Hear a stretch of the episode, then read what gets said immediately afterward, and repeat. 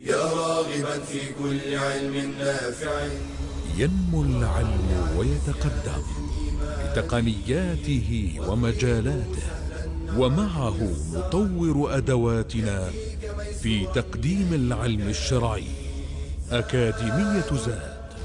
زاد أكاديمية ينبوعها. صاف صاف ليروي غلة الظمآن. والسيرة العلياء عطرة الشدى. طيب يفوح لأهل كل زمان. بشرى لنا زاد أكاديمية للعلم كالأزهار في البستان. إن الحمد لله نحمده ونستعينه ونستغفره ونستهديه ونعوذ بالله من شرور أنفسنا وسيئات أعمالنا.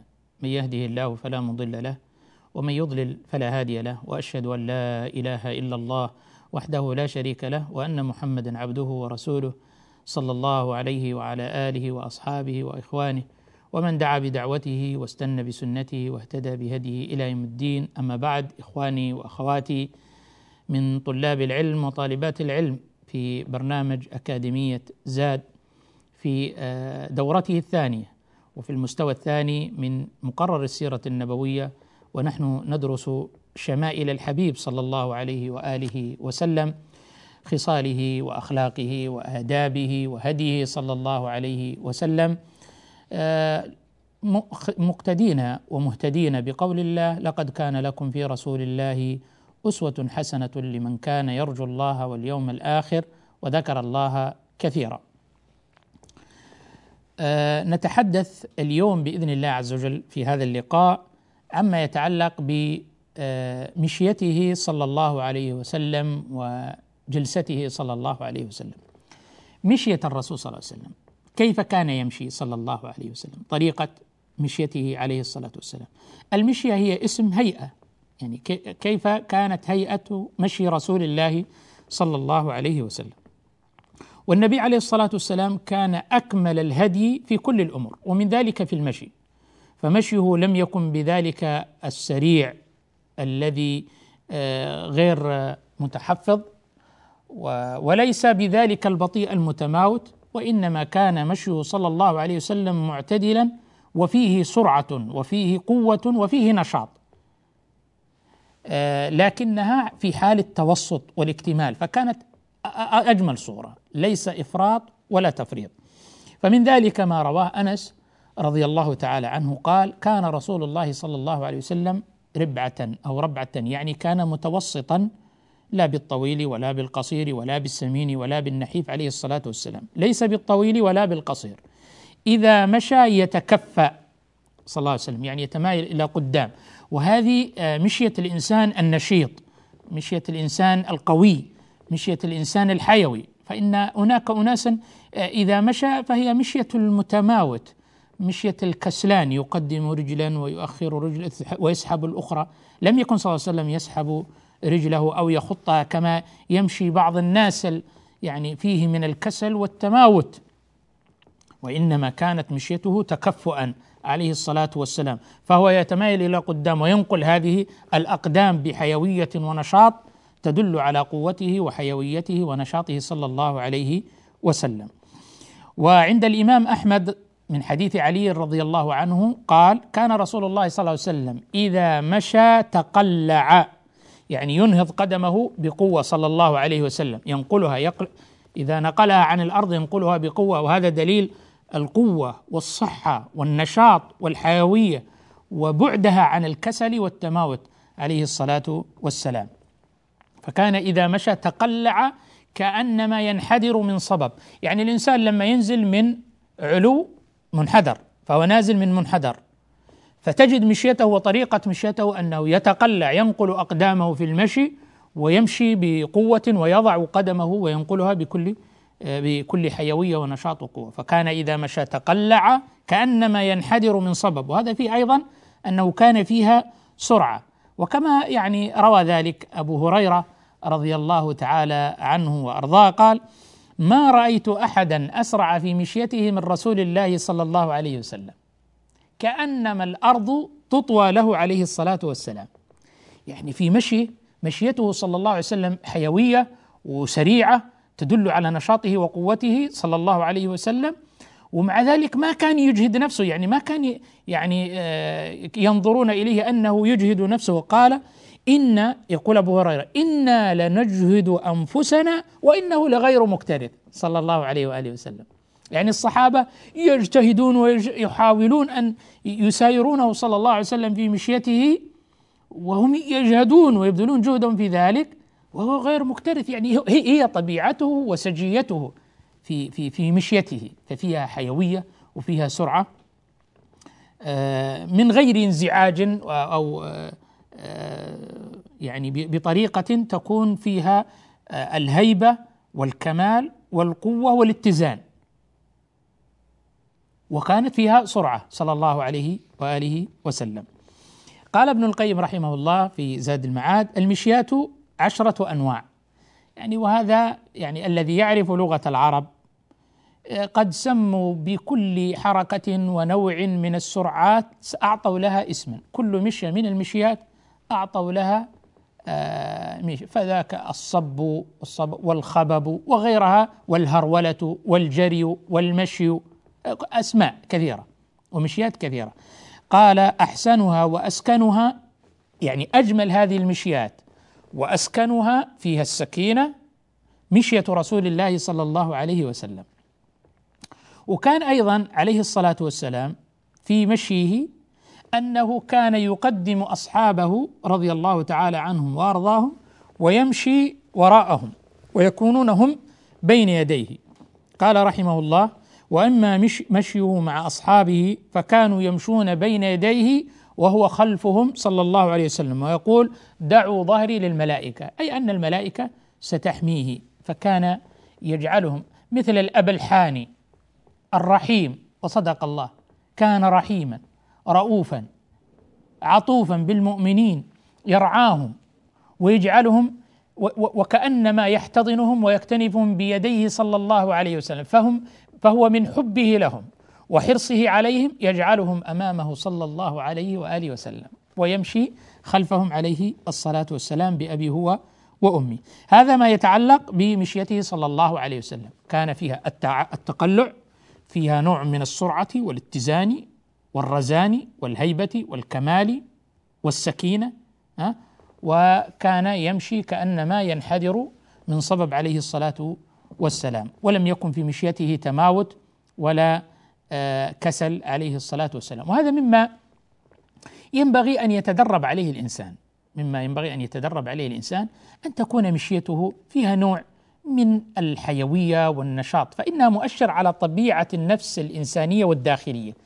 الإنسان لما يمشي بضعف وكسل وغاية التأودة فإن هذا يعني يعني يعكس شيئا من داخله يعكس شيئا من داخل الإنسان. يتعود الإنسان أن تكون مشيته فيها القوة وفيها السكينة وفيها شيء من السرعة آه التي يسابق بها الإنسان الزمان حتى يصل إلى حاجته وإلى شيء. ويبتعد عن المشيات التي فيها تكسر وتأنث وتمايع وتمايل وقد تصلح للنساء أكثر يعني لا تصلح. هذه مشيات التماوت ومشيات التمارض. عمر رضي الله عنه رأى بعض الشباب وضربهم بدرته رضي الله تعالى. لما رأى فيهم آه، انكسارا للأعناق وتماوتا في المشية فكان يضرب بدرته. وكانوا يقولون رحم الله عمر كان إذا مشى أسرع. كان إذا مشى أسرع وإذا ضرب أوجع رضي الله تعالى وإذا تكلم أسمع. يعني إذا تكلم الإنسان ما يكون كلامه يعني فيه من التماوت. إذا تكلم يسمع غيره من غير إزعاج. وأيضا إذا مشى يكون مشيه فيه من السرعة والقوة والحيوية مع الاتزان والسكينة. وأيضا ما يكون فيه تماوت ويكون فيه دلالة على الصحة والنشاط والحيوية. بشرى لنا زاد أكاديمية للعلم كالأزهار في البستان.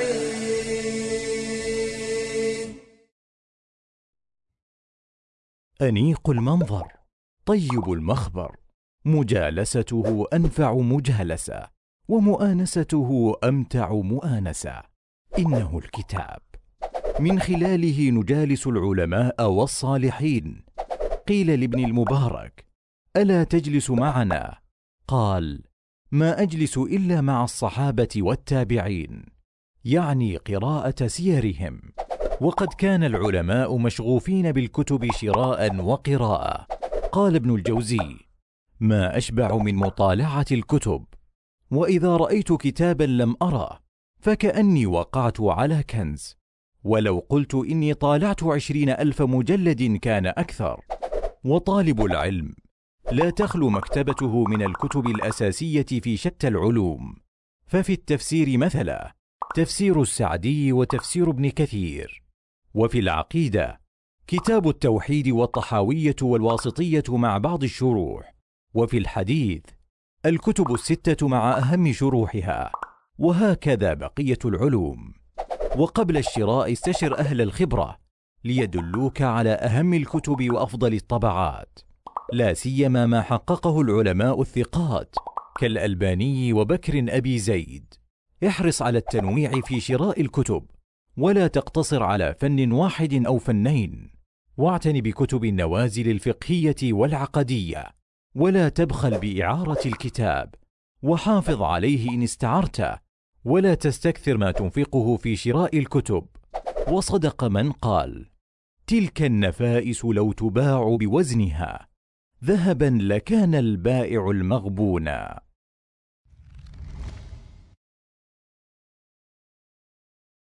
بشرى لنا زاد أكاديمية للعلم كالأزهار في البستان. الحمد لله والصلاة والسلام على رسول الله وآله وصحبه ومن والاه أما بعد. قبل الفاصل تحدثنا عن مشية رسول الله صلى الله عليه وسلم. كيف كان يمشي؟ كيف كان هيئته في مشيه؟ كيف كان سرعته صلى الله عليه وآله وسلم؟ وانعكاس ذلك لحيويته ونشاطه وقوة بدنه عليه الصلاة والسلام.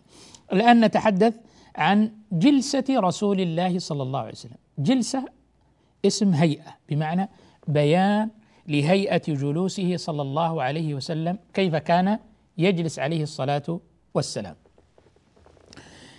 فعن قيلة بنت مخرمة رضي الله عنها أنها رأت رسول الله صلى الله عليه وسلم في المسجد وهو قاعد القرفصاء أخرجه أبو داود وحسنه الألباني.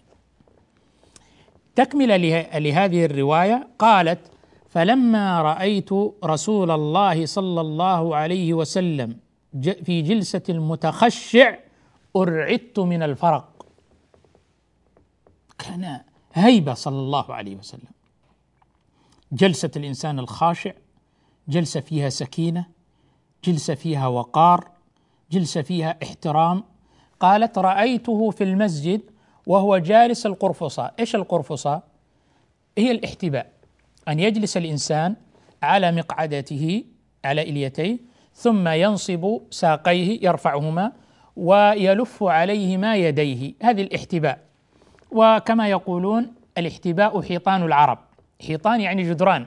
فكانت هذه آه هذا الاحتباء وهذه الجلسة جلسة القرفصاء يعني مما يتروح به الإنسان يرتاح به الإنسان. قد يجلس الإنسان متربعا فيشعر بنوع من التعب بعد طول فترة فيحتاج إلى أن يضم رجليه يضم ساقيه ويحيطها بيديه هكذا فتكون هذه الجلسة هي جلسة القرفصاء أو الاحتباء وفيها يعني نوع من الراحة للإنسان.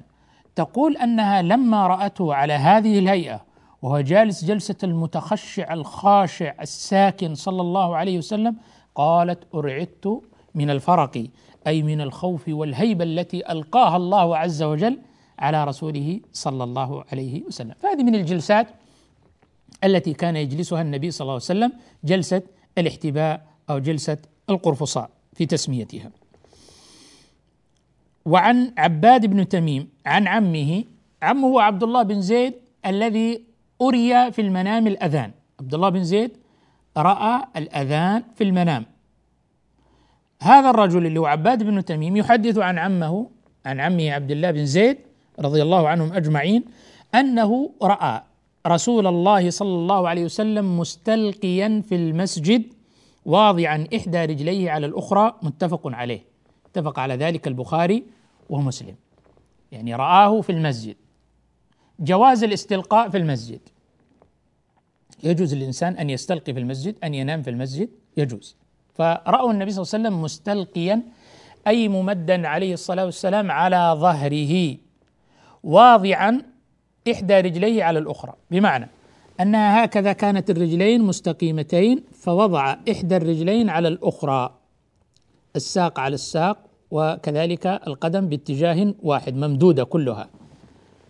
فرأوا النبي صلى الله عليه وسلم مستلقيا على ظهره وواضعا إحدى رجليه على الأخرى. طبعا وضع الأرجل على آه، يعني في حال الاستلقاء لها صورتين لها صورتين. الصورة الأولى هي التي ذكرت لكم قبل قليل أن يمد يكون مستلقيا على ظهره ويمد رجليه متوازيتين ثم يضع إحدى الرجلين على الأخرى الساق على الساق. هكذا في صورة التقاطع. هذه صورة. وكان عليه النبي صلى الله عليه وسلم. وفي صورة أخرى وهي أن ينصب يكون مستلقيا على ظهره ثم ينصب إحدى الرجلين ثم يضع الأخرى عليها هكذا وفيها نوع من الاسترواح والراحة وتفعلها الناس. لكن يتنبه لذلك من جهة عدم انكشاف العورة. قد يكون الإنسان يلبس آه، ثيابا أو إزارا فيحرص على ألا يتكشف. فهذا يعني النهي الذي جاء عن ذلك خشية التكشف. أما إذا أمن تكشف العورات فللإنسان أن يستلقي على ذلك. الإمام النووي علق على الحديث الذي رواه مسلم من حديث جابر رضي الله عنه أن النبي صلى الله عليه وسلم قال لا يستلقين أحدكم أحدكم ثم يضع إحدى رجليه على الأخرى. يستلقي ثم يضع إحدى رجليه على الأخرى.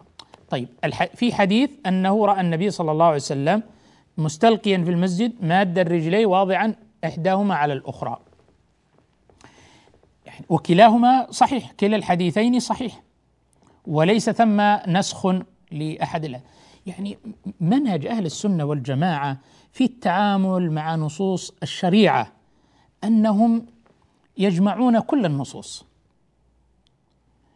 ولا يعني يهملون نصا من النصوص يجمعون كل النصوص ويتأكدون من صحة هذه النصوص وعدم وجود نسخ بتقدم أو تأخر أو خاص أو عام.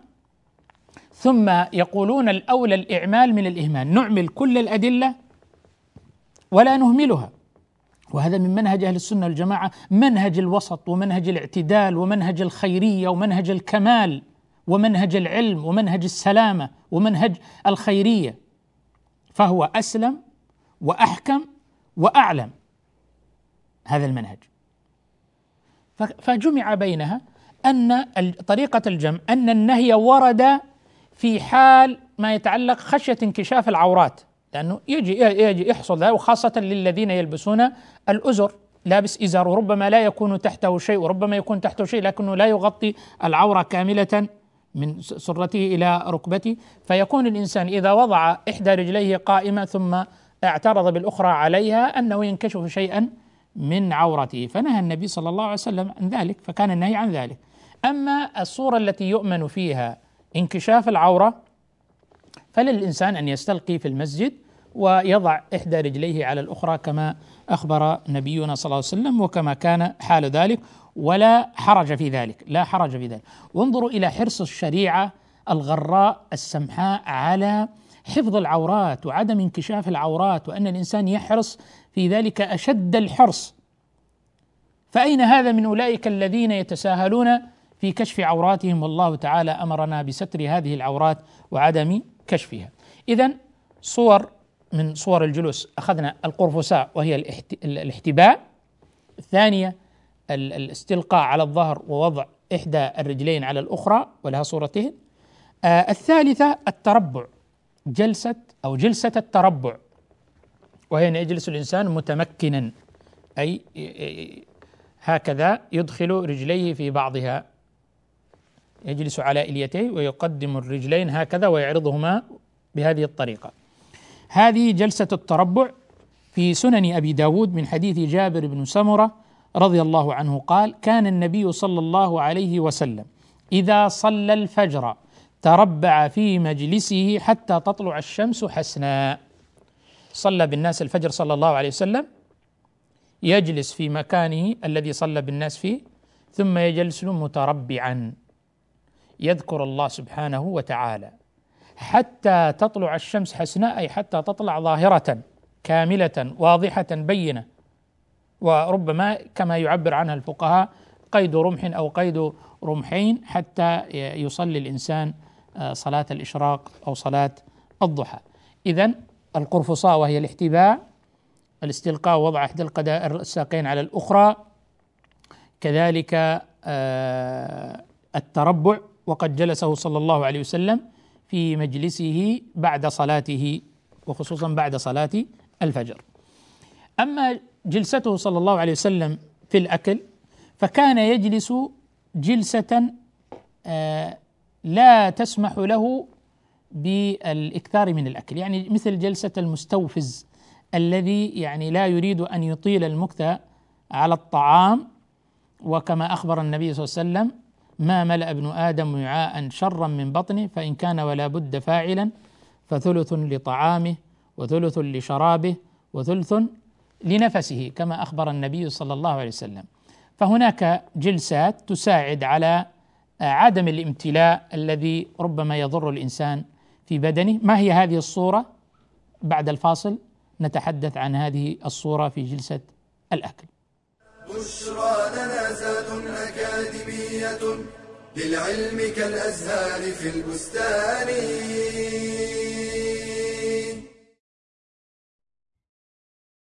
أين أنت من العلم؟ وقد قال النبي صلى الله عليه وسلم: طلب العلم فريضة على كل مسلم، فهناك مقدار من العلم يجب أن يتعلمه المتخصص وغير المتخصص، فعلى كل مسلم أن يتعلم ما تصح به عقيدته وعبادته، وعلى غير المتخصص أن يبدأ بالكتب الميسرة، ثم يتدرج، ففي التوحيد مثلا يبدأ بالأصول الثلاثة والواسطية ثم كتاب التوحيد ثم الطحويه وهكذا سائر العلوم وليسأل العلماء عما يشكل عليه ويقلدهم في الفتوى لقوله تعالى فاسألوا أهل الذكر إن كنتم لا تعلمون. وليتواصل مع طالب علم متخصص ليشرح له ما صعب عليه فهمه إذ لا يتيسر له التواصل مع العلماء في كل حين. وليهتم بوسائل التقنية الحديثة لتعوض انشغاله عن حضور مجالس العلم أو الالتحاق بالكليات الشرعية ويحتاج غير المتخصص إلى علو الهمة وقوة العزيمة فمع ضيق الوقت لن يحصل العلم إلا بالمواصلة والاستمرار وليستفد من تخصصه في إتقان العلم الشرعي. فالطبيب مثلا تسهل عليه مسائل الحمل والجراحات. والمهندس تسهل عليه الفرائض لإتقانه الرياضيات وليسخر ذكاءه في فهم دينه وخدمته. قال تعالى وتلك الأمثال نضربها للناس وما يعقلها إلا العالمون.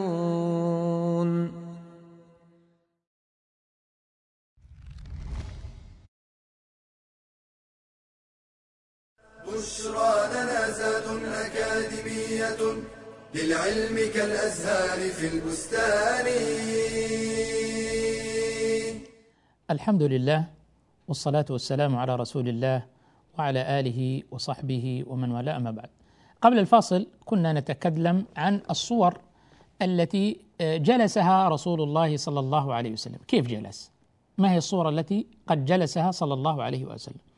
فكان من جلسته صلى الله عليه وسلم جلسة القرفصاء وهي الاحتباء وهو أن يجلس الإنسان على إليتيه على مقعدته وينصب ساقيه ثم يدير ويحيط يديه بهما ويمسك بهما ساقيه. وهذا فيه نوع من الراحة للإنسان. وكما آه، قيل الاحتباء حيطان العرب يعني تكأة للإنسان وتكأة العرب التي كانوا عليهم.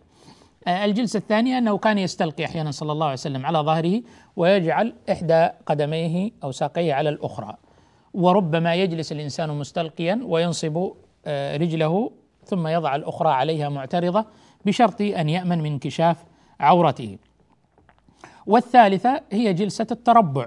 جلسة التربع وهي التمكن وأن يجلس الإنسان على مقعدته ثم يدخل آه، ساقه اليمنى في اليسرى هكذا يعرضهما سويا مع بعض معترضة.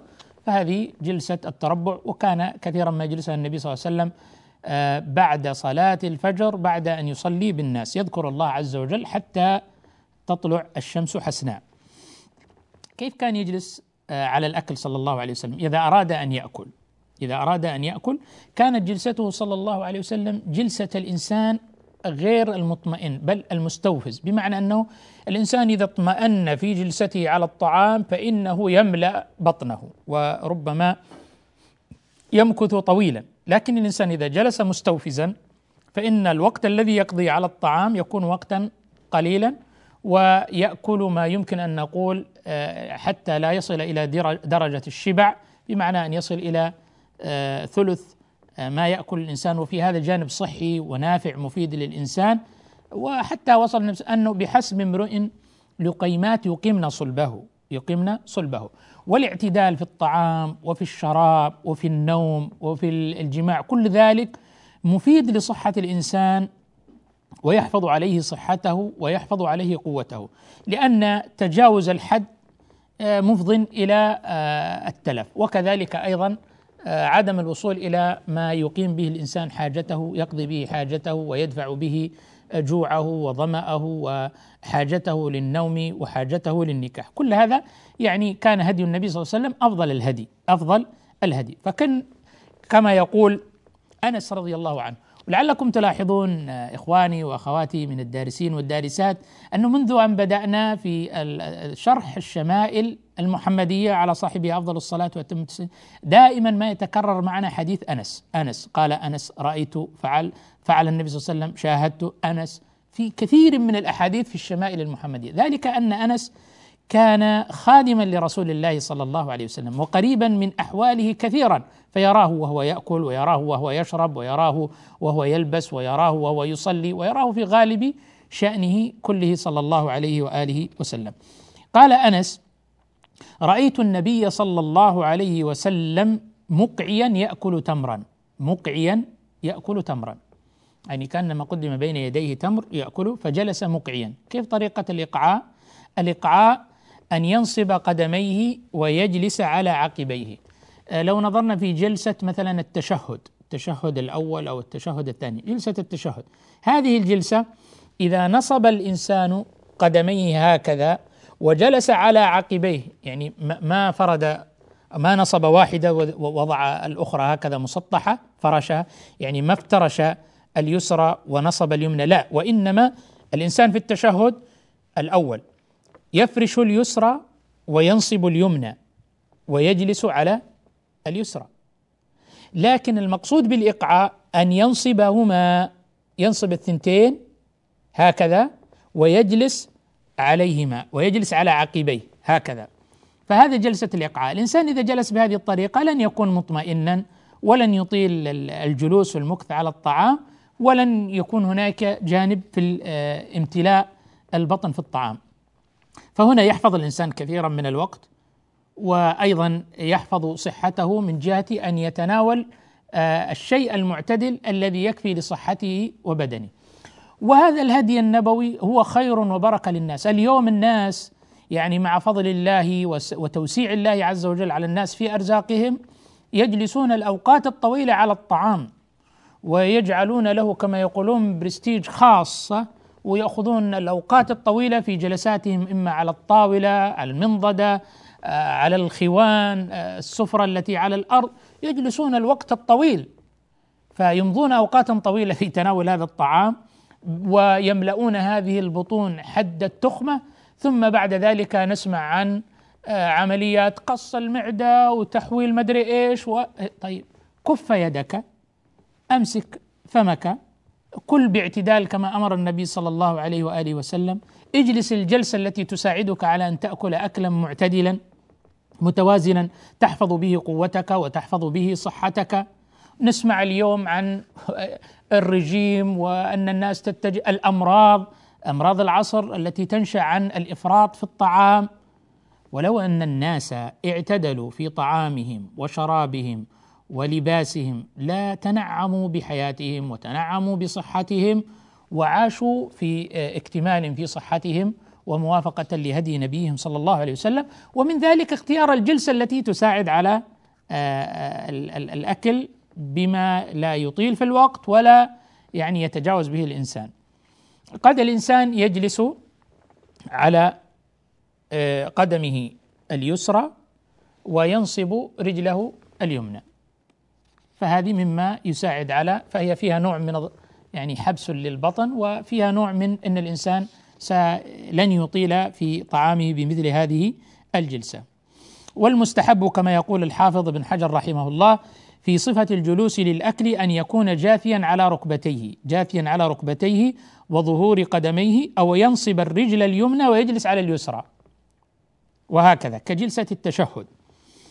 وعن أبي جحيفة رضي الله عنه قال قال صلى الله عليه وسلم لا آكل متكئا لا آكل متكئا الاتكاء له صورتين. الاتكاء له صورتين. الصورة الأولى هي الاستواء والتمكن من القعود أشبه بالتربع. فهذا سمي اتكاء وكما قال الله عز وجل وسررا عليها يتكئون وعد وكان تكلم عن آه، زوجة في في قصة يوسف زوجة عزيز مصر.